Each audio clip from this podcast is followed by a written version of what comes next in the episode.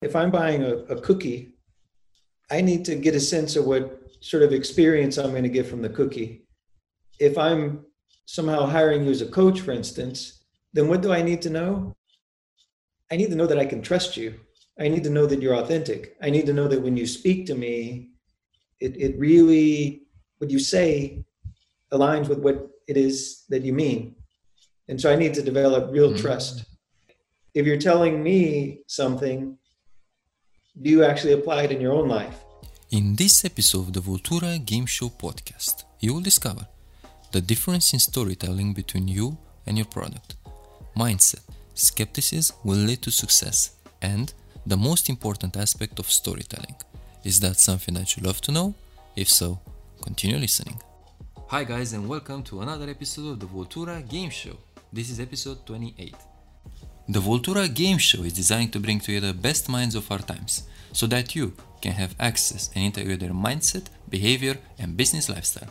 As a result, you can access your inner perfection in a fun, new, and interactive way. My name is Alexandru and I'm your host today. Today our guest is Neil Bearden. Neil Bearden is a world-renowned preacher of the power of story, a professor at the NCAD Business School. Neil helps startup founders become storytellers and then he invests in them. Neil has been an active angel investor since 2018, having made over 20 investments. In addition to that, Neil also has a following of more than 26,000 people, and in 2019 he was featured on LinkedIn Spotlight as one of the most influential content creators. Thank you for being here, Neil. Thank you very much. Thank you. I'm actually curious, what brings you here today? You sent me a phone call on LinkedIn. I looked at you. I appreciated the hustle, so I said yes. Thank you. And I got that you were curious, and I read on LinkedIn that you are very you don't go with anyone. I read about your post that you said the 10-minute call. So that makes me understand that you're very aware and very mindful of your time, which I appreciate that. So thank you for being here. Thank you very much. Good. Hey, psst, 1 second. Before we start the show, I have a small request for you. Could you please write us a review on Apple iTunes? This will help us to improve the experience and to reach more people. And also, if you want to be part of an exclusive group, go to voltura.co/podcast or just Google Voltura Podcast. Thank you so much. Now, let's start the show. Good. So we're going to have a lot of fun today. So this is the Voltura game, Neil. And basically how we're going to start the game is by rolling the dice. So tell me when to stop. Stop. Okay, so it's 1. Now, please read the card. What is your biggest dream? Okay. Well, the next step, spinning the wheel. Stop. In health. My biggest dream in the area of health is to live long enough. I have a daughter, Quinn, who's 3.5 years old, to dance with her at her wedding. I'm 47 years old. I had her quite late. So if she gets married at 42 the way I did, I have a long ways to go. So I have an incredibly clear ambition to make it to that. Maybe even ideally to grandchildren. Okay. So it's basically to live long enough so you can see your daughter and also your grandchildren growing big and fulfilling their dreams in the end. Yep, and if I can go to the playground and play with them on the monkey bars, if I'm healthy enough to do that, they're absolutely incredible. Okay, good. Now the next step is questions. So my question for you would be, so I believe that right now, one of your biggest why is your daughter in the end, as you already said. But the question is before that, what was the driving force behind your action, your why? Yeah, before my daughter, my why was me, and that was a big problem. In fact, I almost didn't have a daughter because my why was me. And I worried that if I had a kid, it would interfere with that. And I worried that, for instance, my wife and I wouldn't be able to fly to Tokyo for the weekend to go listen to jazz at the Blue Note, which is something we did before we had kids. And I thought that was important. Before, what was important to me was the present. Now I look, and what matters to me really is her future. And so it's really shifted my priorities radically, massively. Okay. So it's like you change the story. Like it was before focused on the future, and now it's focused on the present. And talking about story here, like Neil, the question is like, what did you notice is like one of the biggest let's say not mistakes, but like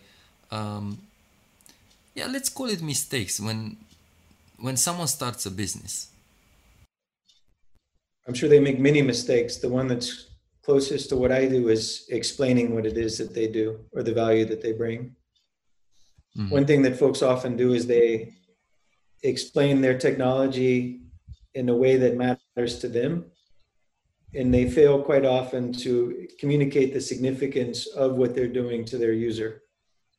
Here is just an example to illustrate. It's not a modern example, but it illustrates the point. Two founders go to a venture capitalist. This is 150 years ago.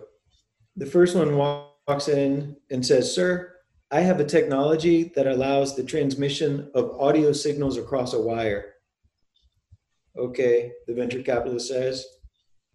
He leaves. Next one goes in, says, "Sir, I've developed a technology that allows the transmission of voice over wire, audio signal over wire. I was speaking to your assistant outside, and she told me that you have a granddaughter, Mabel. Sir, what our technology really allows you to do is to hear Mabel's voice on your birthday. Mabel will be able to call you on your birthday and sing to you happy birthday. My understanding is she's in California right now. Here in New Jersey, she will be able to call you. Her voice will travel across the wire, and you will be able to hear her sing happy birthday." Now, to a venture capitalist, which one makes the most sense? Well, in many cases, it's going to be the one that has the greatest significance to the venture capitalist. Okay, audio signal over a wire 150 years ago, maybe I understand the business implications of that. Maybe not. My granddaughter being able to do something that just seems unthinkable yesterday, 5 minutes ago, to be able to call me on my birthday, which seems more important? If you can illustrate to the VC, for instance, if you're trying to get funding, what your technology really does at an emotional level, then that's where you need to start. Then later on, you get into the weeds, the technical details, we're gonna add machine learning to it, whatever. But first, show me what's a story that illustrates what life is like right now? Well, Mabel has to send you a telegram on your birthday. You read a little card that says, "Happy birthday, Grandpa." Sir, after our technology, Mabel will, from California, be able to speak into a little cup, and you'll be able to hear her sing happy birthday to you on your birthday. No more reading a little 3x5 note card from the telegram office. Which one's going to be more exciting? The engineer geeks out on the technical details of it.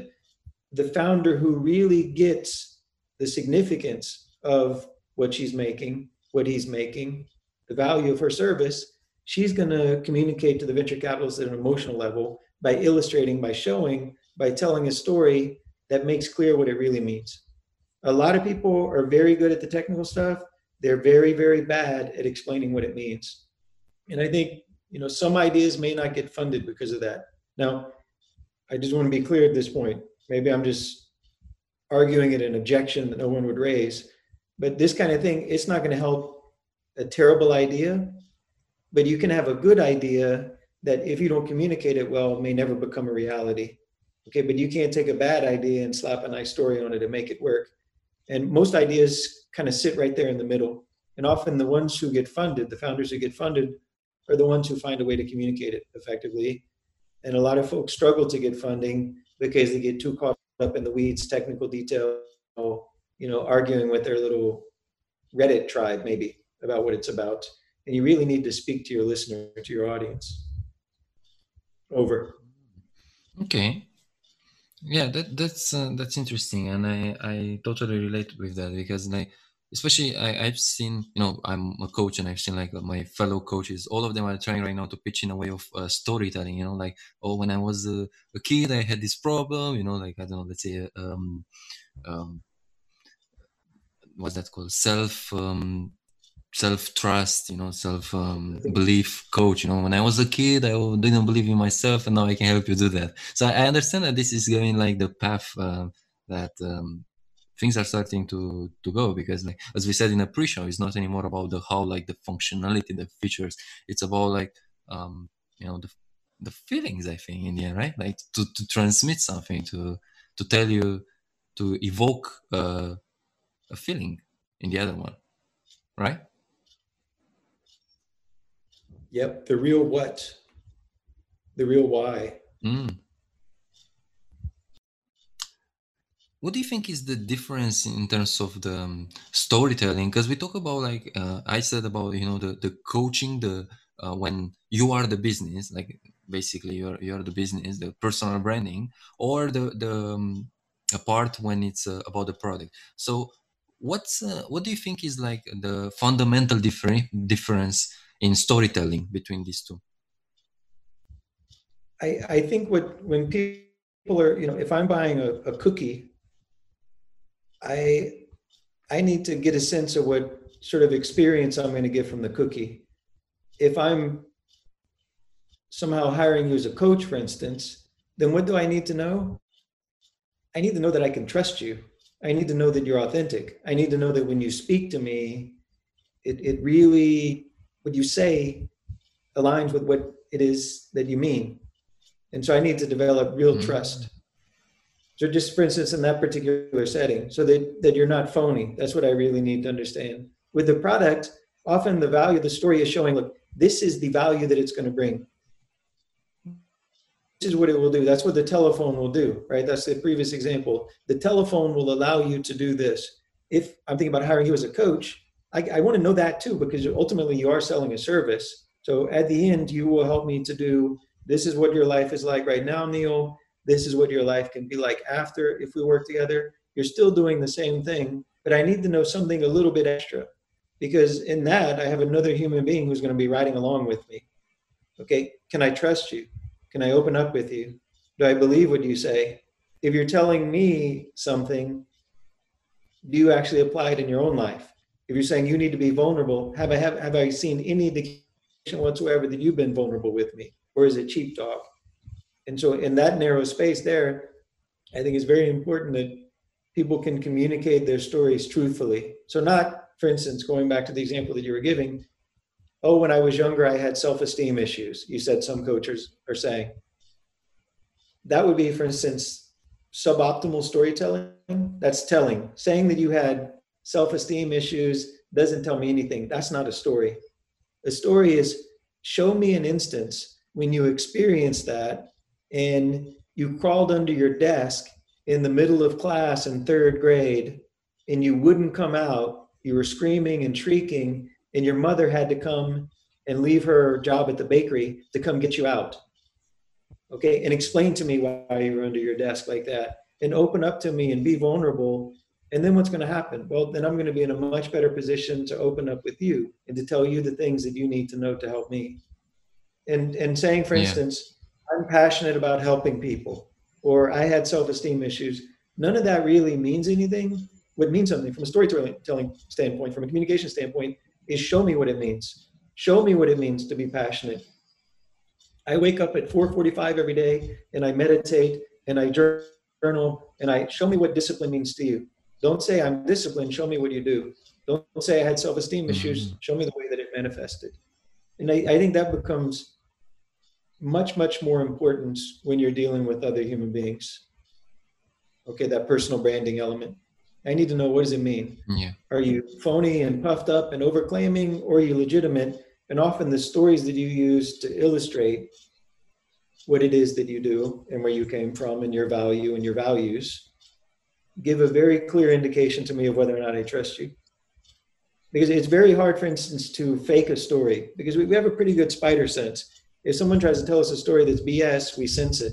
If someone tells us a story and we feel that they feel it, and the spider senses will tingle, then we learn to trust someone. Now, I don't necessarily need that with the cookie. I just need to know the cookie tastes good. But with you, I need something deeper, and only story really reveals that at its most fundamental level, I think. Yeah, this is really powerful. Like, actually, something interesting that I'm hearing. Like, there are like two types. It's basically value versus trust. Like when you're looking at a product or a company focused on a product, we're looking at the value. Like as you said, like okay, what the cookie can bring me, right?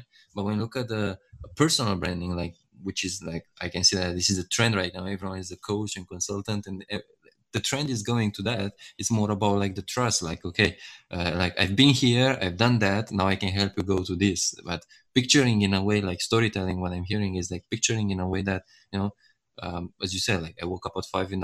and I'm like consistent every day is like discipline. So I can help you do the same because I'm the example through my, my journey. I can help you because I have the example. Yep.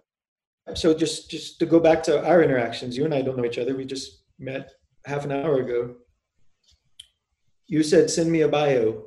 I sent you a bio that was 2 sentences. It almost said nothing.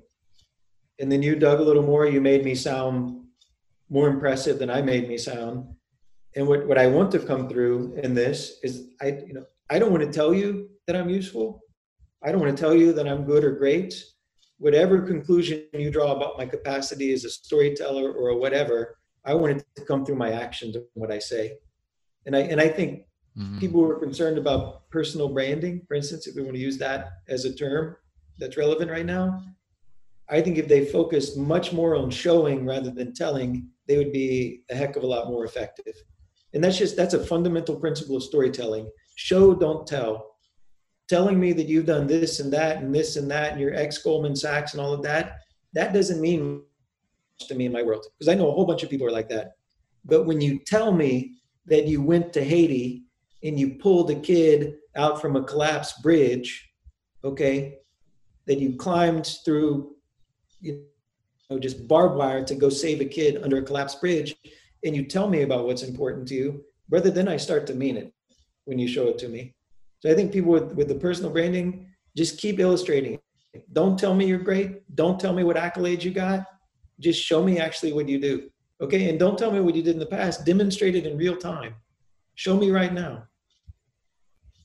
Yeah. That's the advice I would give. Really powerful, yeah. Like keep... And shout at people when you do it. Yeah. And also like in this, like what you're saying, there is also something underlying, which is like be... vulnerable, like show it, go outside, put yourself out there in the situation that you can be in the end criticized, right? Because if you post yourself things like, what you're doing, you can be criticized or you can be admired. And that in the end is vulnerability because you're putting yourself out there. If it's true and it's well-intentioned and it's not whining, hoping that people will give you attention, vulnerability is generally appreciated. If it's some cry for help or if it smells like a cry for help, that doesn't work. That makes all of us uncomfortable, especially when people do it online. Great. Thank you, Neil. Now let's proceed to the next player, which is me. So let's see. Oh, 4. Okay. So let's see. Oh, okay. So it says for 10 seconds, make a sad face, keep your shoulders down and look down. Then for another 10 seconds, put your chest forward, look up and smile. So could you please count this, like 10, so people can understand? Yeah, I just reset. The podcast didn't finish. Okay, good. So. Okay, brother, go.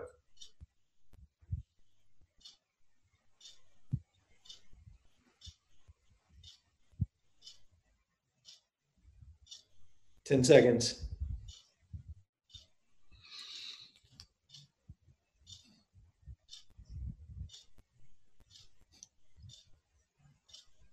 Didn't say, okay, man, that's it. That's 20 seconds. Okay, good. 20 seconds. Okay, you held your breath too. Bonus points. Good. So, questions. You can ask me one question. What were you thinking about when you were doing that? Which one? Look down or look up? So if you were thinking different things, what were you thinking when you were looking down? Okay, so when I was looking down, I was, I don't know exactly what I was thinking, but it was a feeling present in my body, which was like, I think regret. I don't know exactly what was related to, but what I can understand is that things right now are not working for me as it worked before, you know, the coronavirus. And I shared in the podcast, like in other episodes, that, you know, before the coronavirus, we had events, business was working. Now, things are not moving as I wanted to, right? So it's somehow the regret present in me that, oh, it was better before, what happened, you know? Like, I regret that this happened. In the end, I cannot control it because I cannot go and, I don't know, shot the guy that did the bat, you know, or something like that. But yeah, but is the regret that, yeah, it was better before. But when I look up and I smile, it was like, okay, well, what was present in my head was a thought that in the end, everything, and I believe that everything is made with a purpose. So whatever happened is for me to go to the next level, for the business to go to the next level. Because in the end, to be honest, if the coronavirus, whatever happened, wouldn't happen, you and me wouldn't meet, and the podcast would not be the podcast. So that's how it's related.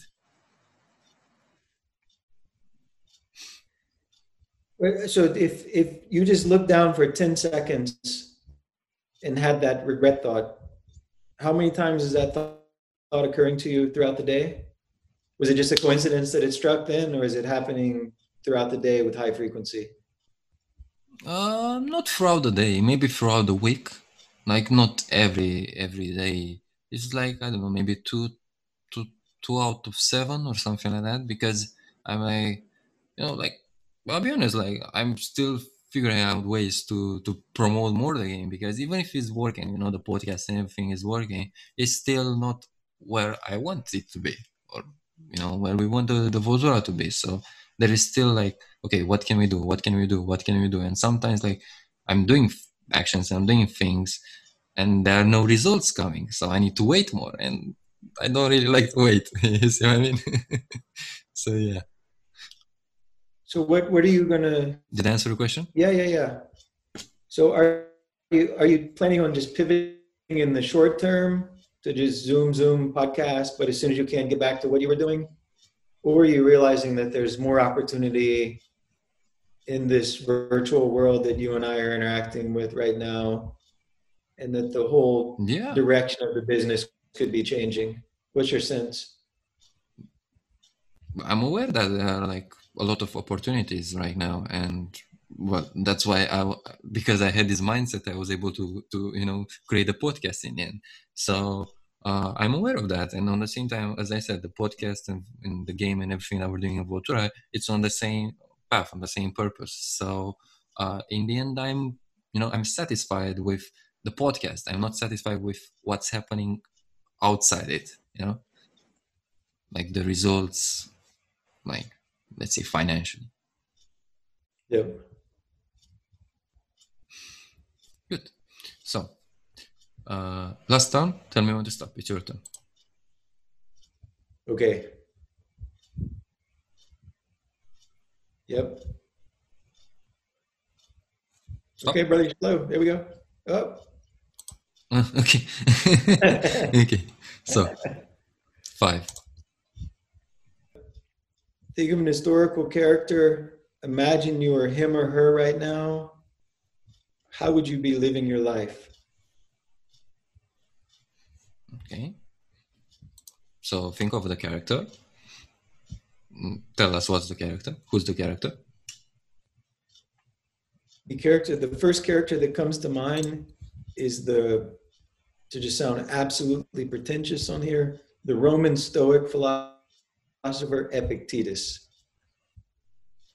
Mm-hmm. Okay, so now help me understand the question. So tell me when to stop. Okay, stop.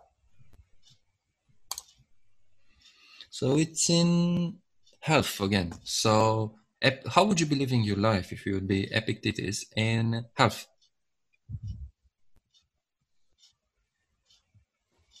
So just the basic, some backdrop, the basic tenets of Stoicism are that two things. There are things that we can control and there are things we can't control. That's the first basic tenet. The second is that we're not troubled by events, but rather the meaning that we assign to the events. That one is that we have choice in assigning meaning. That meaning isn't just projected from the outside, but we assign it. So what Epictetus would say is, you know, if you get incredibly sick, for instance, or if there's a pandemic, then, well, there are things that you can control and there are things you can't control. What can you not control? Whether or not there's a pandemic. What can I control?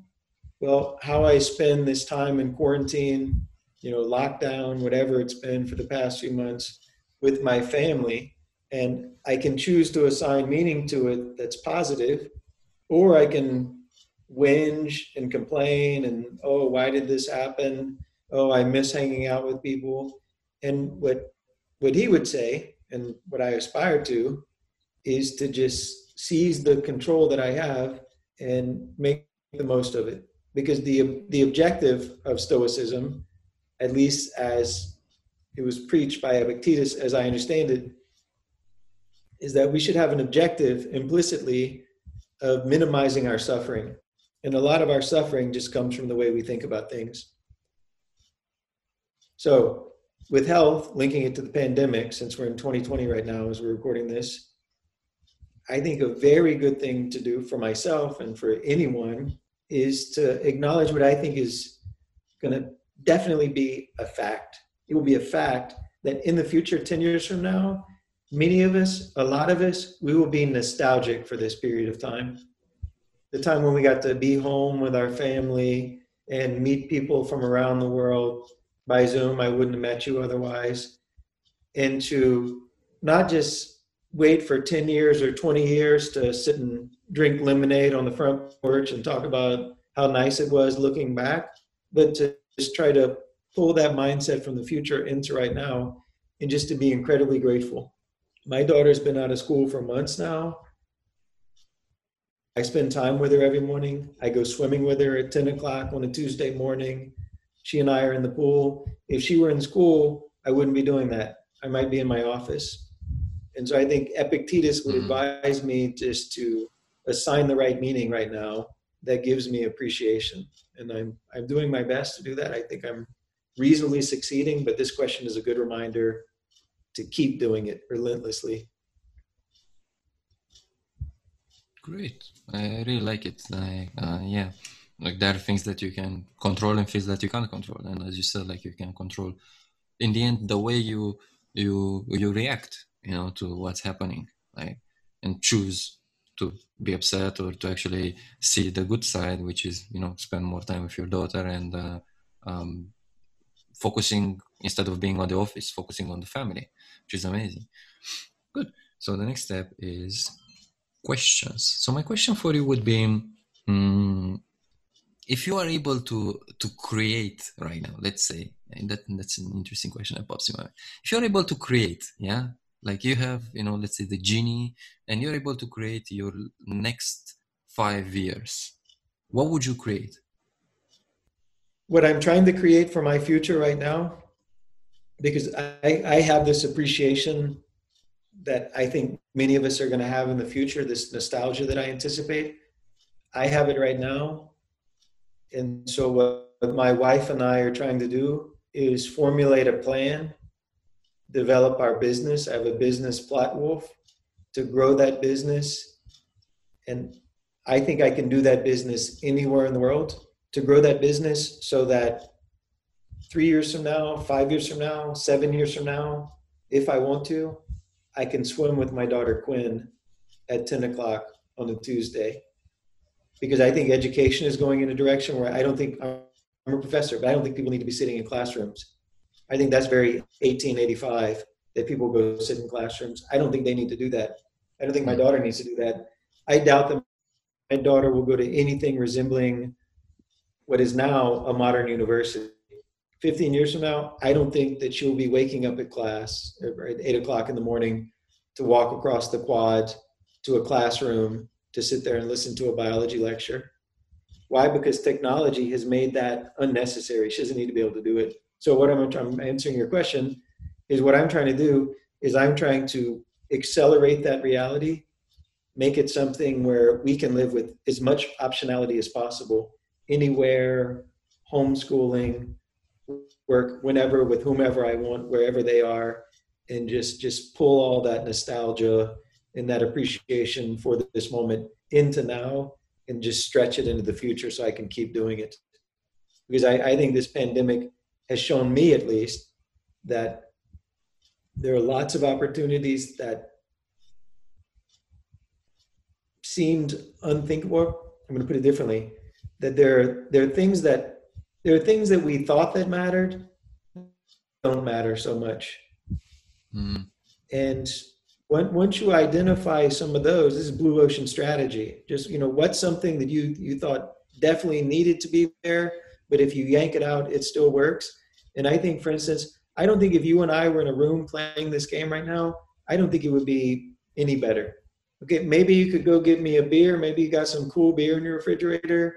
But I think you and I can more or less get as much value as possible playing this game right now over Zoom as we would together. Or if it was a little bit better when we're together, whether we would never play it together. So it doesn't matter. We just zero that out, right? Because you're on the other side of the planet. I'm in Singapore right now, right? You're in London. Where are you sitting right now? Yeah. Yep. You're on the other side of the planet, man. And we're doing this. That's incredible. And I just want to keep doing that.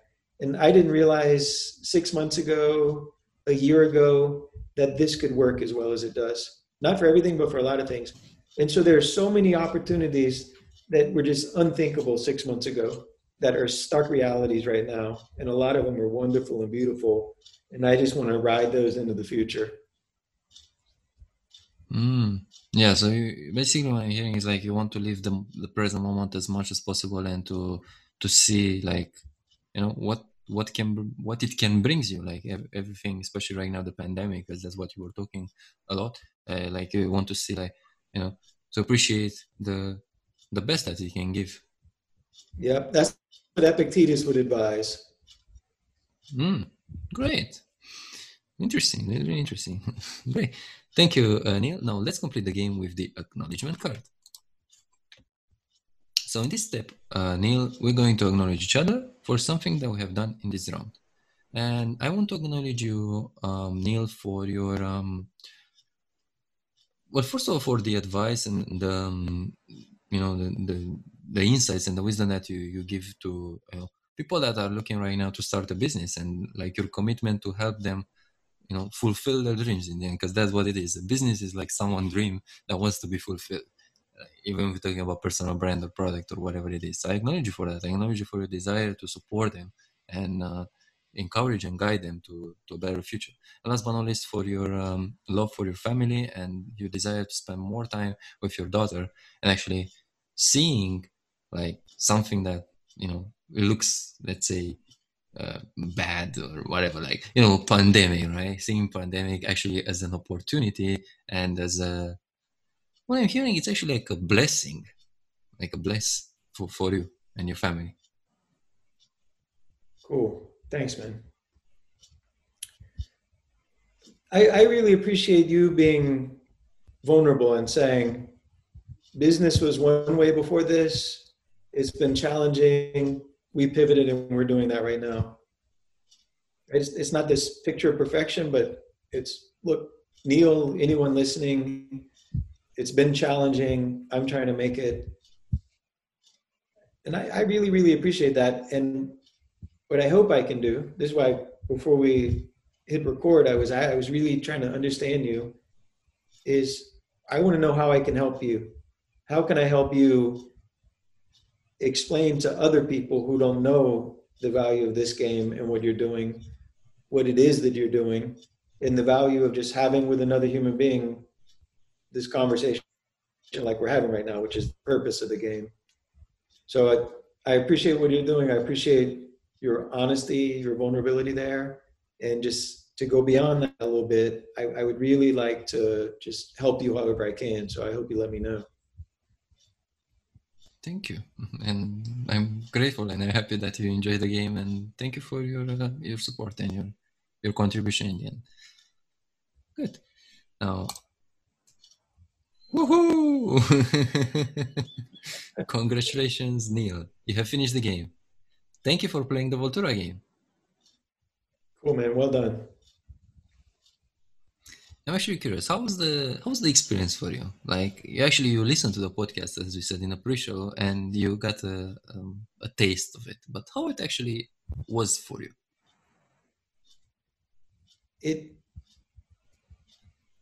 I came in a little bit reluctant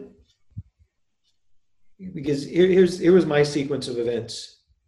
You reached out. I appreciated your hustle. I agreed.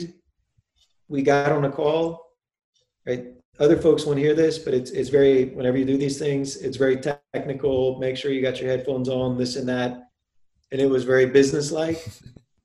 And then we got into the game. And given that I didn't know you, I was wondering how long it was going to take us to reach a point where it seemed to flow. And actually, it happened very, very quickly. So I think this game succeeds in what it's doing. It really accelerates the conversation very quickly. I was worried at the beginning, honestly, man, before we hit record, but it worked out. Yeah, there were like some technical issues, but yeah, it was good. And in the end, probably that's the best part, guys. It's totally like, as I told you, they will be unpredictable. Even the technical issues were unpredictable. so it's good. And I'm glad that you like it. And yeah, it's all about doing it in the end. And, as you said, like, this game allows us to connect on a deeper level, as we say about Voltura. That allows you to connect on a deeper level with people. And I'm glad that you were here and we had the opportunity to chat and know each other more. Good. And so, just one remark, man, and you know this already. I think the reason why this works so well, and really it does work very, very well. Anyone who's listening who is lucky enough to get a message from you asking to be on here, I encourage you to do it, is because you participated. Often it's one way. Okay, let me ask you a question here, but that you were an equal participant and it really made it work well. Yeah, because you asked me too. You also interview me. Yeah, I appreciate that. Mm-hmm. Good. Yeah, I am glad that we had fun. Okay, so before we finish, I want to ask you 3 questions. So these are: what is one successful mindset that you had, one successful behavior, and one aspect of your lifestyle that made you who you are now?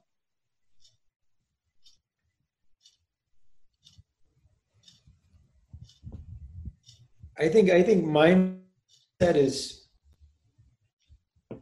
skepticism in the following sense. Always having doubts, avoiding dogma. When I was 18 years old and I didn't know what the hell it meant, I came across this quote by Friedrich Nietzsche, which is, "Convictions are more dangerous enemies of truth than lies are. Convictions are more dangerous enemies of truth than lies are." And even though I didn't really know what it meant, I felt that it had some significance, and it just kept bouncing around in my mind for a long time.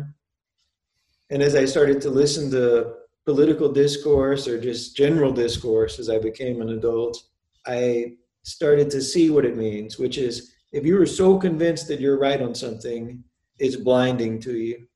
And somehow that stuck with me, and just a little bit of old-fashioned, Greek skepticism, which is, I know that I can't quite be sure, just good old Socratic skepticism, I think has really worked out well for me, because it keeps you nimble. Right? I think one of the biggest risks, if you're a startup founder or just a human being in a relationship, is just being absolutely convinced that you're right is a good way to run it all into the ground. A behavior, I think one of the most important behaviors I have is, I'm glad that I finally stopped sweating. Just before we got on the call, I was outside training, doing kettlebell presses and pull-ups. And physical training is paid incredible dividends. I'm 47 years old, but I still feel very healthy. I can move well. And just that regular discipline of strength training. Okay, now we're getting outside the mind, no Nietzsche quotes, nothing like that.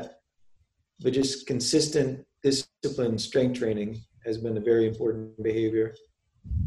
And your third question is? So one aspect of your lifestyle that made you who you are now.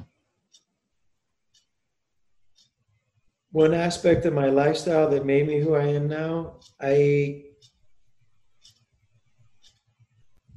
I'm just this sort of iterated dilettante on things. So you introduced me as some preacher of storytelling. Dude, I'm not that good. That's just what I'm interested in right now at this moment. If you came to me 7 years ago, it would be drumming.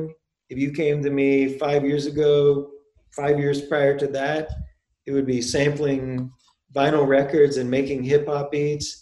And I get into things, I go very deeply on them, and then I get bored and I move on to something else. And that's worked out for me because my life hasn't been very static.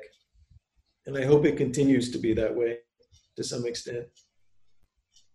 Mm.